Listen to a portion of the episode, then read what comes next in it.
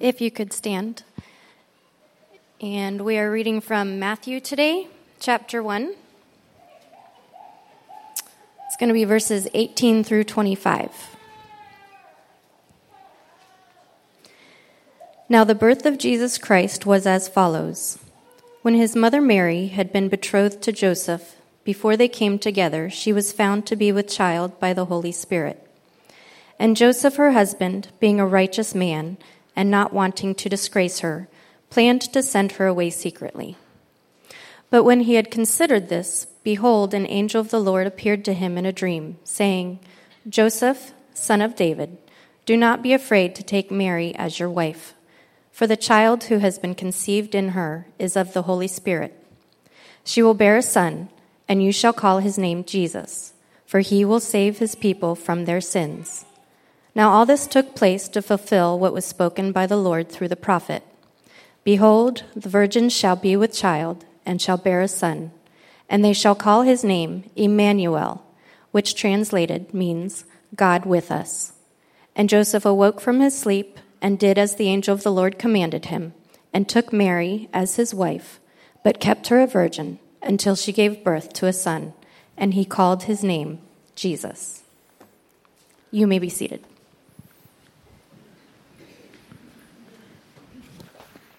Well, good morning. Merry Christmas. It's a pleasure to be able to sing with you. I hope you have a good Christmas. Trust that you have a good time with your family. And if you travel, don't go over the pass, go around it. Um, I hope that you enjoy, um, yeah, the gatherings. I don't know if you noticed in one of those songs, the Noel song, I found it interesting that uh, Christians are odd particularly because that song will be sung throughout the entire world, and I'm an American and have submitted to the King of Israel. Um, we're an odd people in this regard that we know that Christmas is kind of a big deal. Um, I, I, smile as I, we've been able to enjoy many fellowships throughout this week, and we'll finish uh, fellowships throughout this week. And going home when it's dark and seeing lights in the darkness, proclaiming something. And I imagine that many people recognize the centrality of Christmas. But for those of us who know who Christ is, we realize that the salvation that we've come to inherit was not originated by the will of man, but specifically and entirely by the will of God. I want to look at Joseph. Um, I, I, had two choices. I could look at Joseph and I could look at Mary. Um, Joseph, I, I, maybe it's harder for me to look, identify with Mary, but um, uh, we've looked at Mary before. But Joseph here in Matthew, in his gospel presentation, presents to us the first response towards this child who was born king. And we recognize, like in our gatherings, we do this weekly. Like when we sing together, we're worshiping together, we recognize that we're fellowshipping, that we're celebrating together. And, and, and in regard also, in our gatherings, which are regular, there's this regular reflection that we participate in. Um, you, I hope you expect this from your pastor that I don't come up here and bring anything new before you. Rather, that bring up what the church has always held and believed and stir our hearts and reflection all over once again to the truths that we have in Christ. And so this Christmas, I, I like when Mary was told she was pregnant by the power of God and the Holy Spirit, her response was, How in the world? Like, how can this be? Joseph, when he realizes that his betrothed future wife was pregnant, when he perceived her, he thought the relationship's over. Right? In their mindset, they recognizing, yes, that they're being a Jew of the line of David, they were eligible to be the participants of those who could be, bear the child, who could be a blessing to the world. Had no idea that it was going to be them. And in a strategic moment, God exercised, and as we reflect together, I just want to reflect in light of coming up to Christmas to realize that Joseph and Mary, this was not their intention. We have Christmas by the will of God. just as we come to realize in John 3:16. For God so loved the world that he gave his only begotten son. Joseph and Mary were participants in the will of God. That whoever believes in him shall not perish but have eternal life. For God did not send the Son into the world to judge the world, profound reality, but that the world might be saved through him. And so, at the right time, at the strategic point in history, as we read in Galatians, like how Paul writes it there, but when the fullness of time came, at the right moment in which God determined, think about it, 2,000 years, we still worship this reality, this event. Recognize its significance. God sent. Not Joseph, not Mary, God sent. Christians are odd in the sense that we believe that God, who creates all things, can infuse his power into creation and do remarkable things, even humble himself into the womb of a woman. But when the fullness of the time came, God sent forth his Son, born of a woman, born under the law, just like us, that, so that he might redeem those who under the law, that we might receive the adoptions as sons. So I want to just stop for a moment as we head into this Christmas week like, and just consider Joseph's perspective. Matthew chapter 1, man, Joseph saw something, and I think 100% of the time what he saw was right, except for when he heard, This was not by the will of Mary, this is my act. And as you read the story, you can just see God's initi- initiative and in that Joseph, you're not the father. God, by the will of God, placing the child within the womb, exercises his father, the fatherly rights, determining for the son what he will do, what he'll be named, and Joseph, his responsibility to his son. And so, through this, I just want to stir our minds in reflection once again the situation that Joseph faced. And I do think what Matthew does for us is at the end of this passage, we'll be convicted of how we are to respond to the situation uh, Joseph faced as well. Because Jason, Joseph, man, yeah, just place yourself in his position, and I wonder how we ought have responded like him. Verse 18.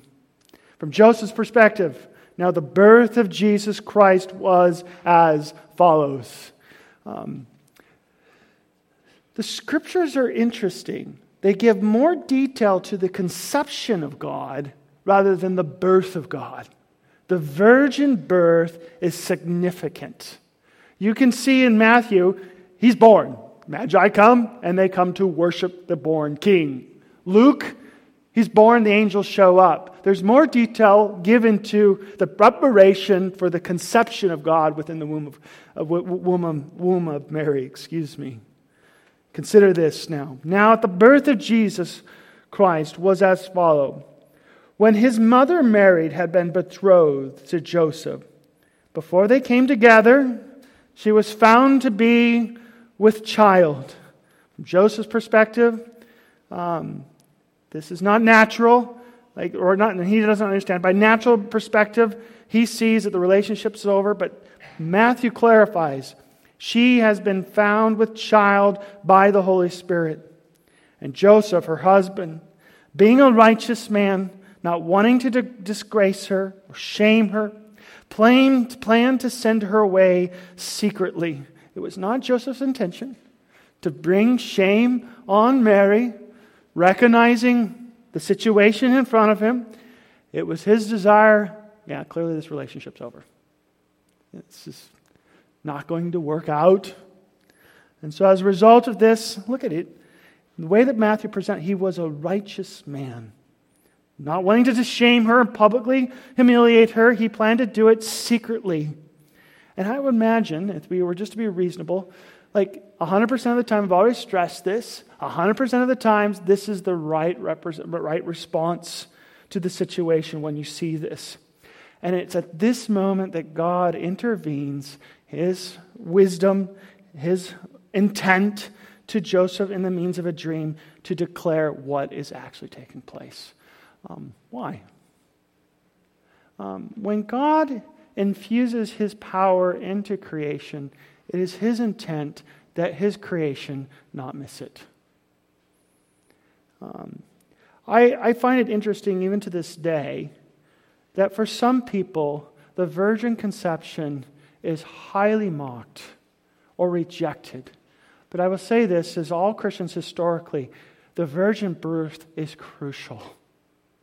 For in it, what humanity comes to, or Christians have come to hold and believe as it is revealed in the context of the text of the scriptures, is it, it demonstrates it was never Mary's nor uh, Joseph's intent that this child arrive. It actually arrived purposely by the will of God. God initiated this action.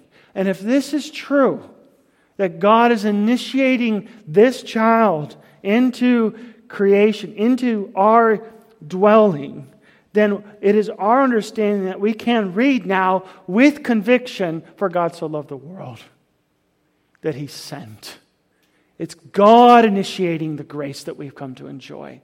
It's not Joseph. And Joseph's blown off or blown away by this reality, and by God's grace, God reveals his intention. And you can see this in verse 20.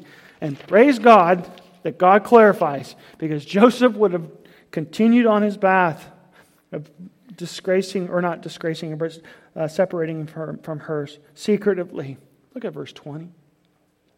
But when he had considered this, set his mind to it, behold, I love Matthew. He does this all along the way within his gospel presentation. Something is about to happen in which God is going to infuse his power into his creation. Behold, look, see, observe.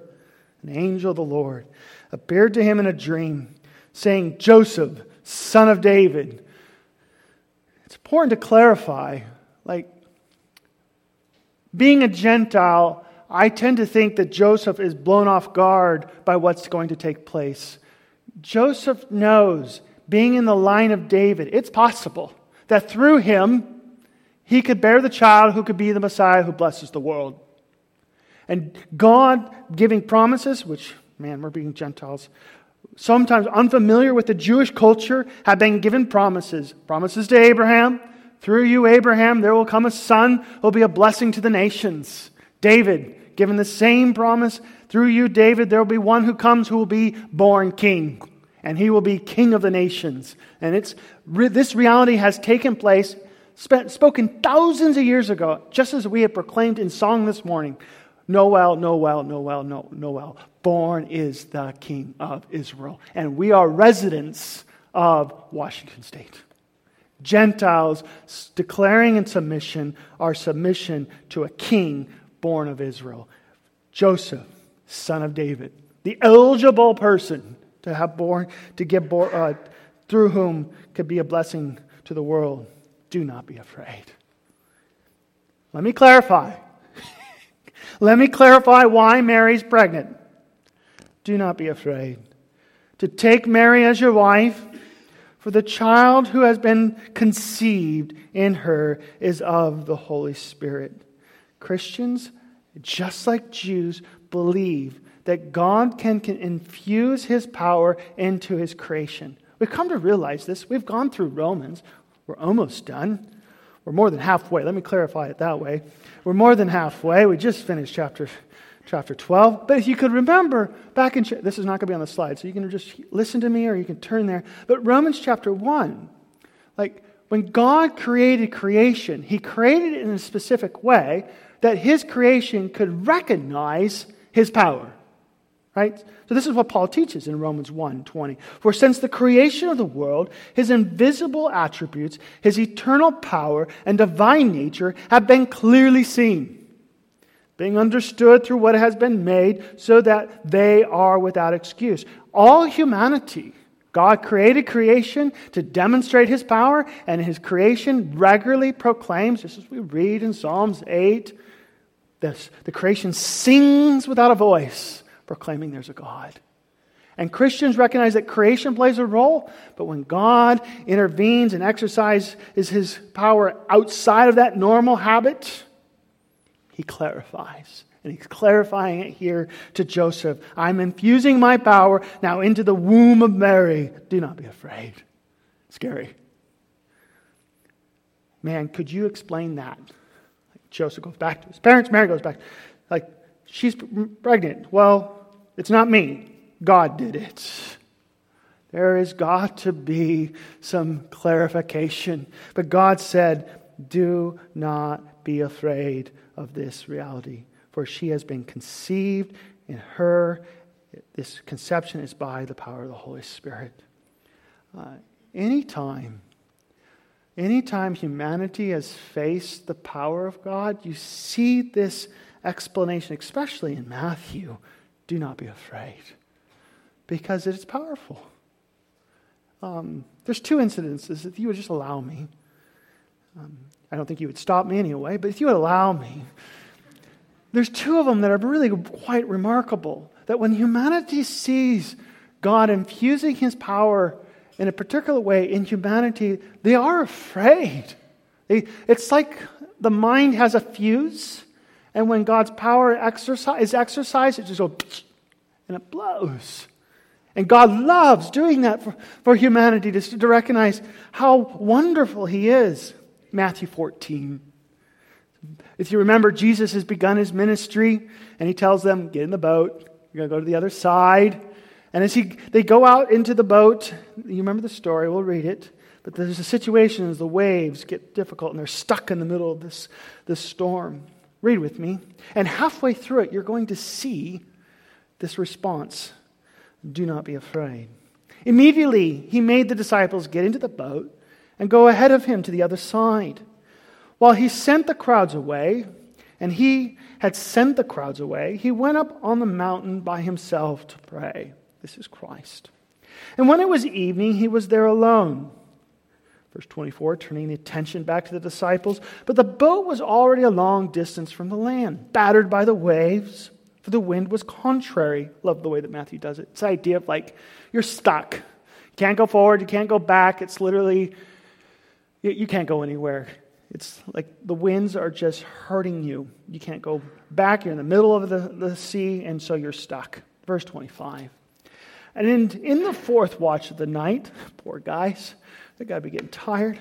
And in the fourth, fourth watch of the night, he came to them, Jesus, walking on the sea, God infusing his power. Like normal man doesn't get to do this. But we believe that God can infuse his power. We call it miracle right? That's what we call it. It's an act of God's sovereignty over his creation, and he walks upon the seas. When the disciples saw him walking on the sea, they were terrified. You can see the same phrase, the reality of this that Joseph faced. And they said, It's a ghost. They're being logical, right? What category do you place this? Like, normal people don't walk on water. Maybe a ghost. They're being logical right? If, if God doesn't intervene for Joseph and demonstrate, I'm infusing my power into creation, into the womb of Mary, Joseph has nothing to go off of. It's a ghost, and they cry out in fear. But immediately Jesus spoke to them, saying, Take courage, it is I. Do not be afraid. Now look at their response. Normal men don't walk on water. Peter said to him, Lord, if it is you, Command me to come to you on the water. And he said, Come. Peter got out of the boat and he walked on the water, and he's now what? He's a normal man. Right? Normal men don't walk on water, but he's going to find out normal men who trust in the one who can walk on water can walk on water. Pretty cool. So God not only can infuse his power into creation, but he can enable those who trust in him to do the same. I think that's cool which allows us to have the comprehension of why there can be a virgin birth. But immediately Jesus spoke to them, saying, Take courage, it is I, do not be afraid. Verse 28, Peter said to him, Lord, if it is you, if it indeed is you, command me to come on the water. He said, Come. Peter got out of the boat and walked on the water, came to Jesus. But he's a mere man. But seeing the wind, he became frightened and began to sink, and he cried, Lord, save me. I want you to see their response, witnessing God infuse his power into creation through Christ. Immediately, Jesus stretched out his hand and he took hold of Peter and said to him, You of little faith, why, why do you doubt? And when they got into the boat, the wind stopped.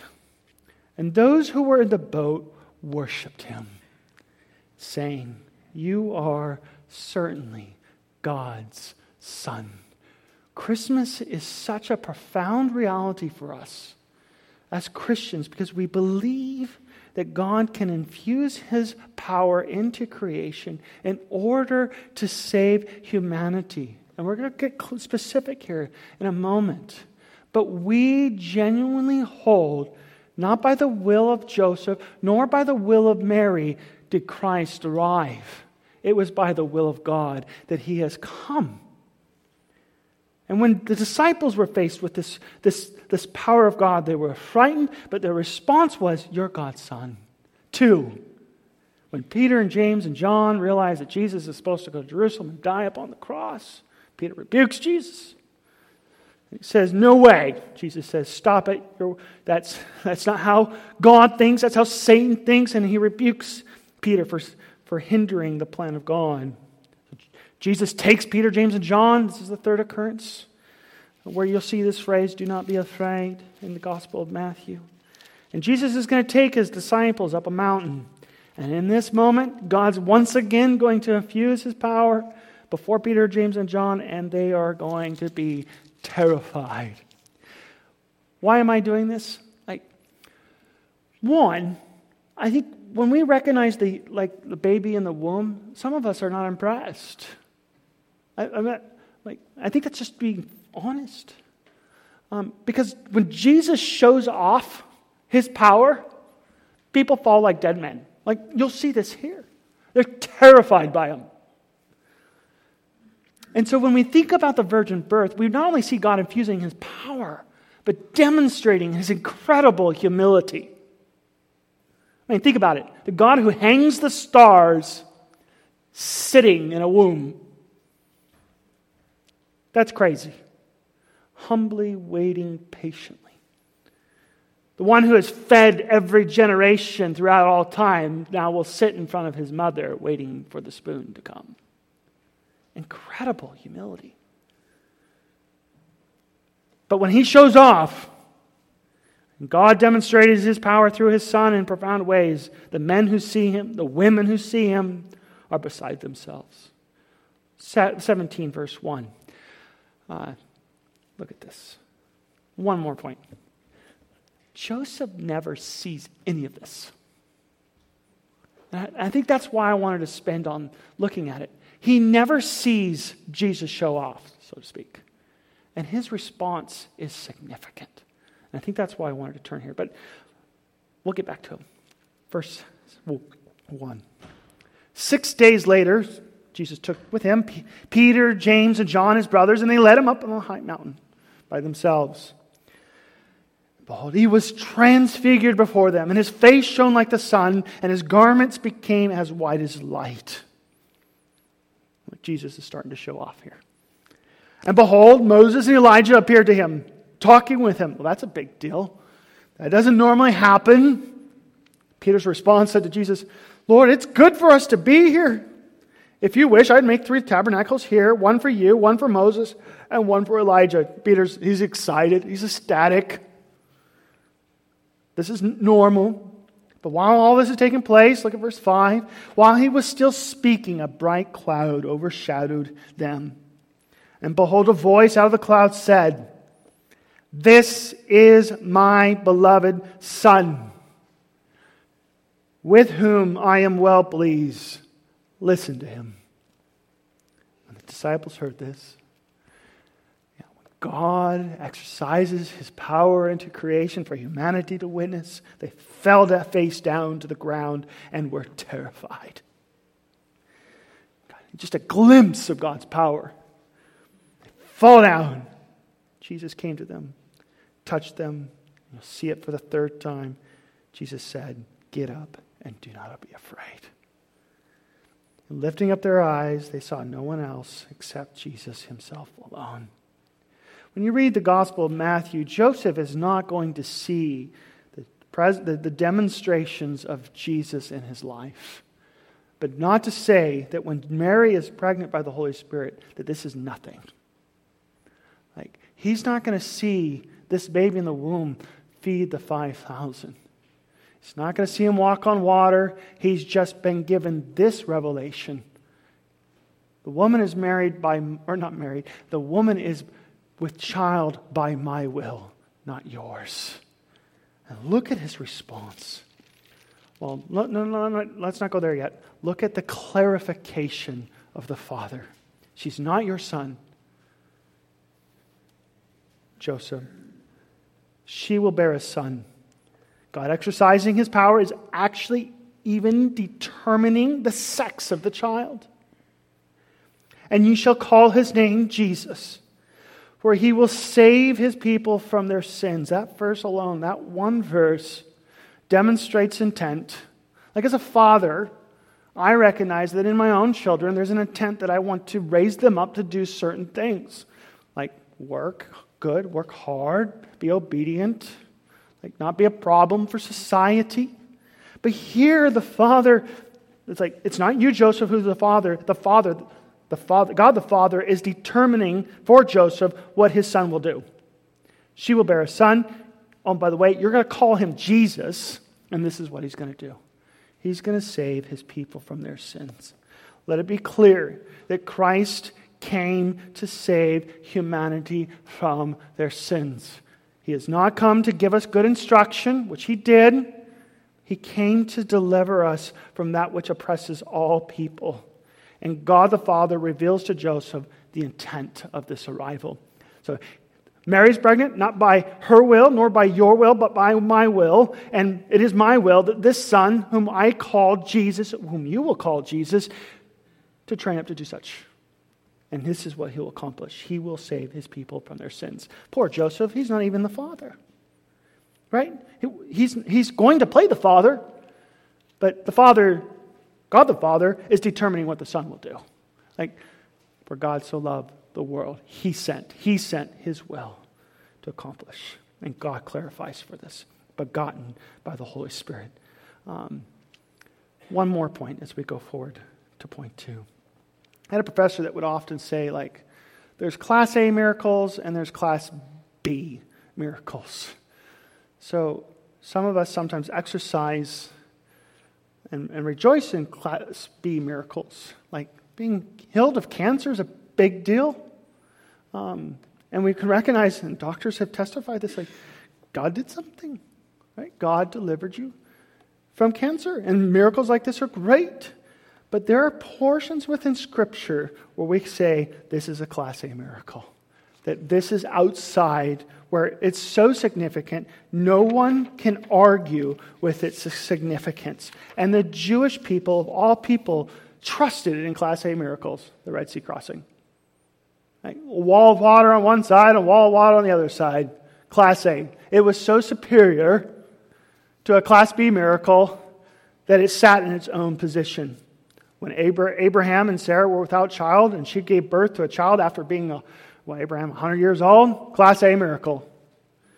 Being born with child, or to have child without the normal natural tradition was a class A miracle, and that for God to determine all that he was going to accomplish and reveal it before the child even walked is significant. And recognizes that we recognize this is a significant part of our Christian tradition. That Christ was set aside specifically to walk to the cross to die for our sins. Class A revelation. And I want to look at Joseph's response. Um, from God's perspective, this is point two. Um, if he had not used history to demonstrate what he was about to do, look at verse 23. Well, let me start verse 22. Now, all this took place to fulfill what was spoken by the Lord through the prophet. Behold, the virgin shall be with child and shall bear a son, and they shall call his name Emmanuel, which translated means God with us. All that I would like to, just to emphasize here is sometimes we look, not coming from a more of a traditional Jewish perspective, as if somehow God just decided at the birth of Christ, he's going to save people from their sins. At that moment. The Jewish people recognized that God was doing this all along, hundreds of years before. They were prepared that God would send one who would be a king, who would be a Messiah, who would deliver his people from oppression, and what he would accomplish. And so they anticipated it. And when Jesus was, so Joseph, he's not being asked, trust in God with no previous information.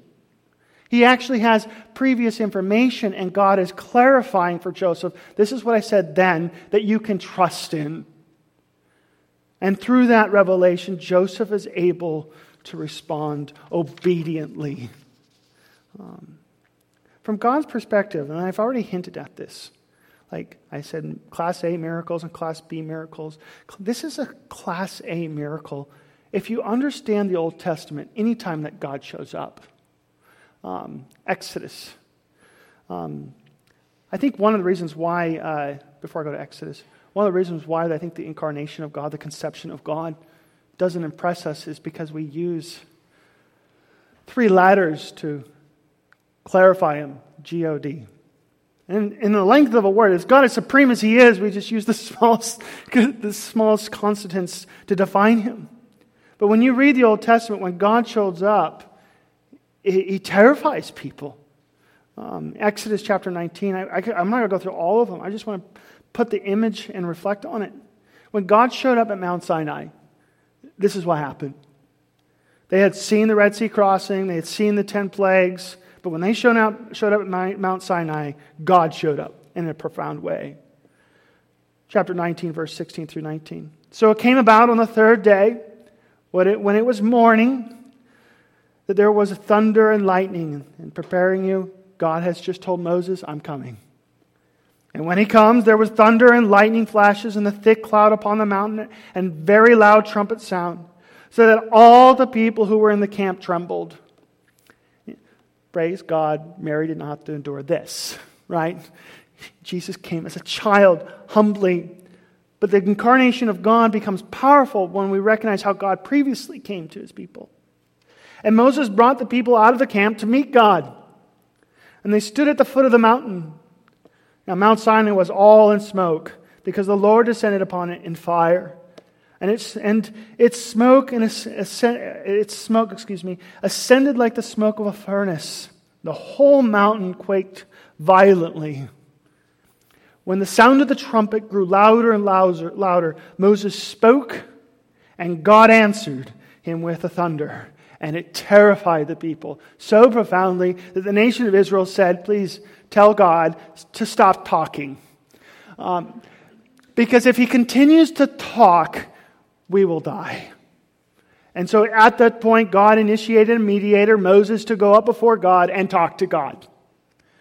And the significance of this, like Ezekiel, he talks about when the voice of God speaks, it's like the sound of many waters and the earth shone with its glory. Like, it, like when God, some of the psalmists write, when God merely looks at the earth, the earth trembles, the mountains melt like wax.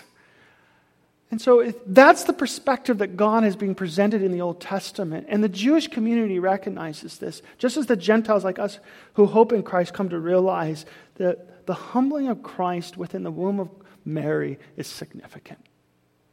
And it's a profound human, or not human, divine humility that God demonstrates that we ought to appreciate. Um, we know that God is powerful. And in light of that power, we see a God who's willing to identify with us. Like, you can watch Jesus' ministry, he gets hungry, um, he hurts. But not only this, he, he can sympathize with us. So when I read the phrase, when, when God says he will, his name will be Emmanuel, God with us, what Joseph and all of us are coming to realize is that God, it is by the will of God that he know us, that identify with us. And that's awesome. And so he knows what it's like to go hungry. He knows what it's like to lose family. We don't know how long Joseph actually gets to walk along and see his son grow up. In Hebrews chapter 4, Hebrews, author of Hebrews, reflects. For we do not have a high priest who cannot sympathize with our weakness, but one who has been tempted in all things, as we are, yet without sin. So therefore, let us draw near with confidence to the throne of grace so that we may receive mercy and find grace to help in the time of need. So the phrase, God with us, signifies a God who wants to help us. And he's humbly positioning himself to do this. She will bear a son, Joseph, and you shall call his name Jesus, for he will save his people from their sins. The author of Hebrews clarifies again in Hebrews chapter 2. Therefore, he had to, to be made like his brethren in all things, so that he might become merciful and a faithful high priest in the things certain things pertaining to God, to make propitiation for the sins of the people. For since he himself was tempted in that which he has suffered, he is able. This is what makes Christmas so profound for us. This is why we sing about it. This is why we say, submit to the one who is King of Israel. He is able to come to the aid of those who are tempted. Christmas is a big deal. Because God, like children, ran up to God, Christ, and sat with him. The disciples walked with him. And the question that Joseph has, or the, the response that Joseph has to this information, or even ourselves, is do we believe in a God who can infuse his power in such a way?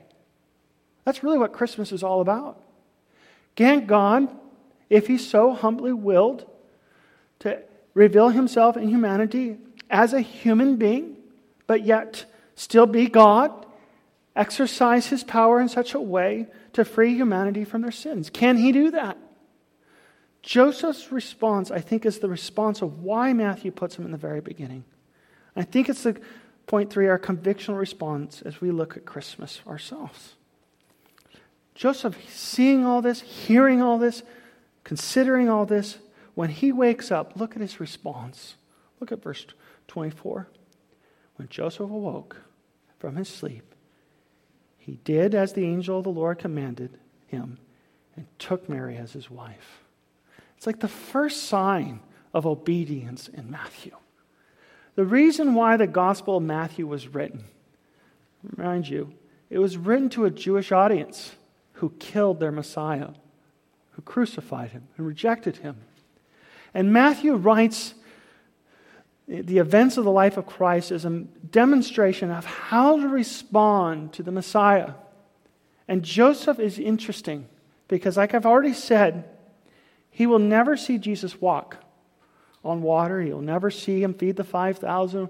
He will, this decision that he makes in verse 24 is entirely dependent upon whether God can infuse his power into the womb of Mary. And upon hearing it, he responds in obedience. Some of us, and I'm not just saying you, but I would also invite myself into this, can become very critical of the Christian faith that we want to know as much information to make a decision whether Christ is king. And that he demands our full obedience. And we, we have to consider Christ, and we want to measure Christ and evaluate Christ. And I think that's helpful and that's good. Anyone who makes a decision to follow Christ should take the time to consider him. But I think Joseph is being presented here is that you always don't need that.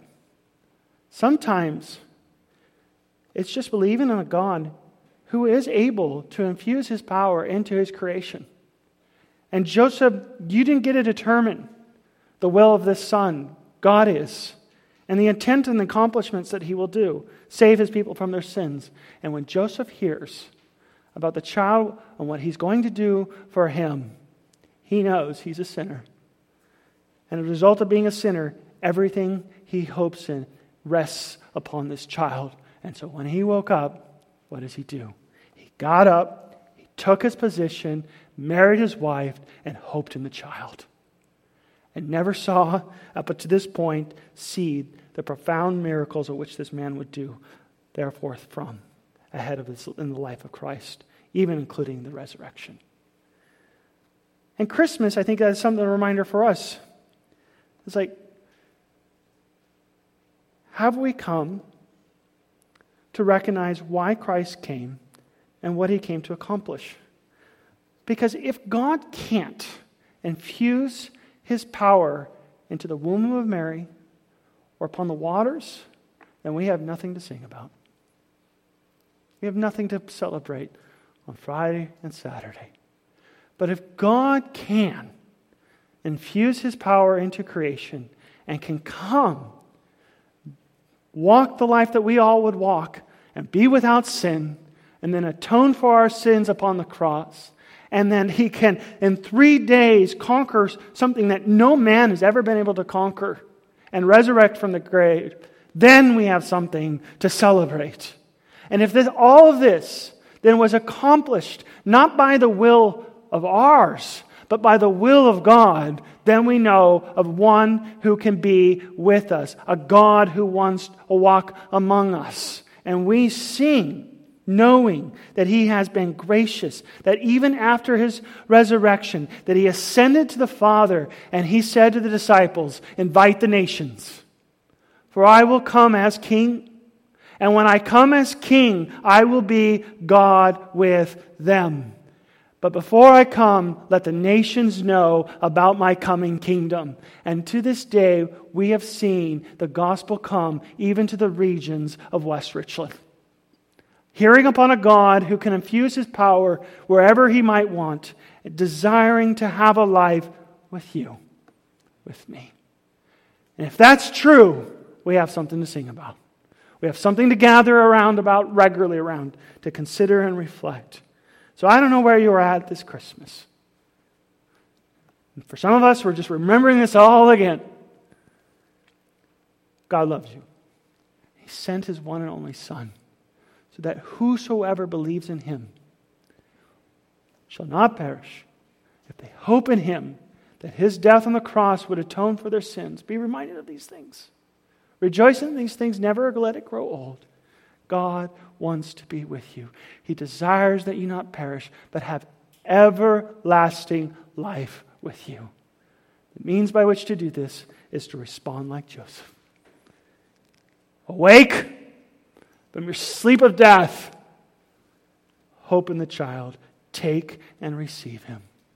And if that is your hope, and if that is your response today, may, you have the best Christmas and the Christmases to come. For he has come and saved us from our sins. Let's pray. Lord, we recognize that a man is saved not by works, but by faith. It was by the will of God that Christ, at, this, at the, the appointed time, came into the earth. And he came to accomplish the incredible work of atoning for our sins. We recognize that we are sinners. And we recognize that we mess up our families, we mess up our relationships. We are sinful. Rebel against you, not honoring one another, whom you've created.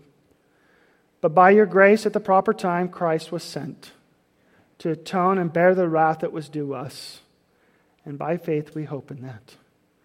And Lord, we are thankful that even though we are nations away from Israel, our hope is in the King of Israel, who has promised he will return on the clouds of glory and be our God who walks with us for eternity. And Lord, as we wait for your return, Lord, I pray that we be faithful to celebrate Christmas rightly and look forward to the day in which you will once again infuse your power in an incredible way, putting and eliminating death forever. We long for those days. But until then, Lord, let us be faithful to proclaim and, and put before people the response to respond in Christ and faith this Christmas season. And remind us of that response that we ought to as well and have enjoyed. Um, Lord, we recognize that this Christmas we will be gathering with people who do not know Christ, and, and I recognize that the conversations of to bear Christ with joy and to have the gospel preached or declared patiently and clearly, Lord, we often stumble over our words. But you did not hesitate to save us. You spoke your gospel plainly. Let us be a people who are just as humble as your Savior in this season to proclaim the excellencies of Christ. In Jesus' name, amen. Let's stand together.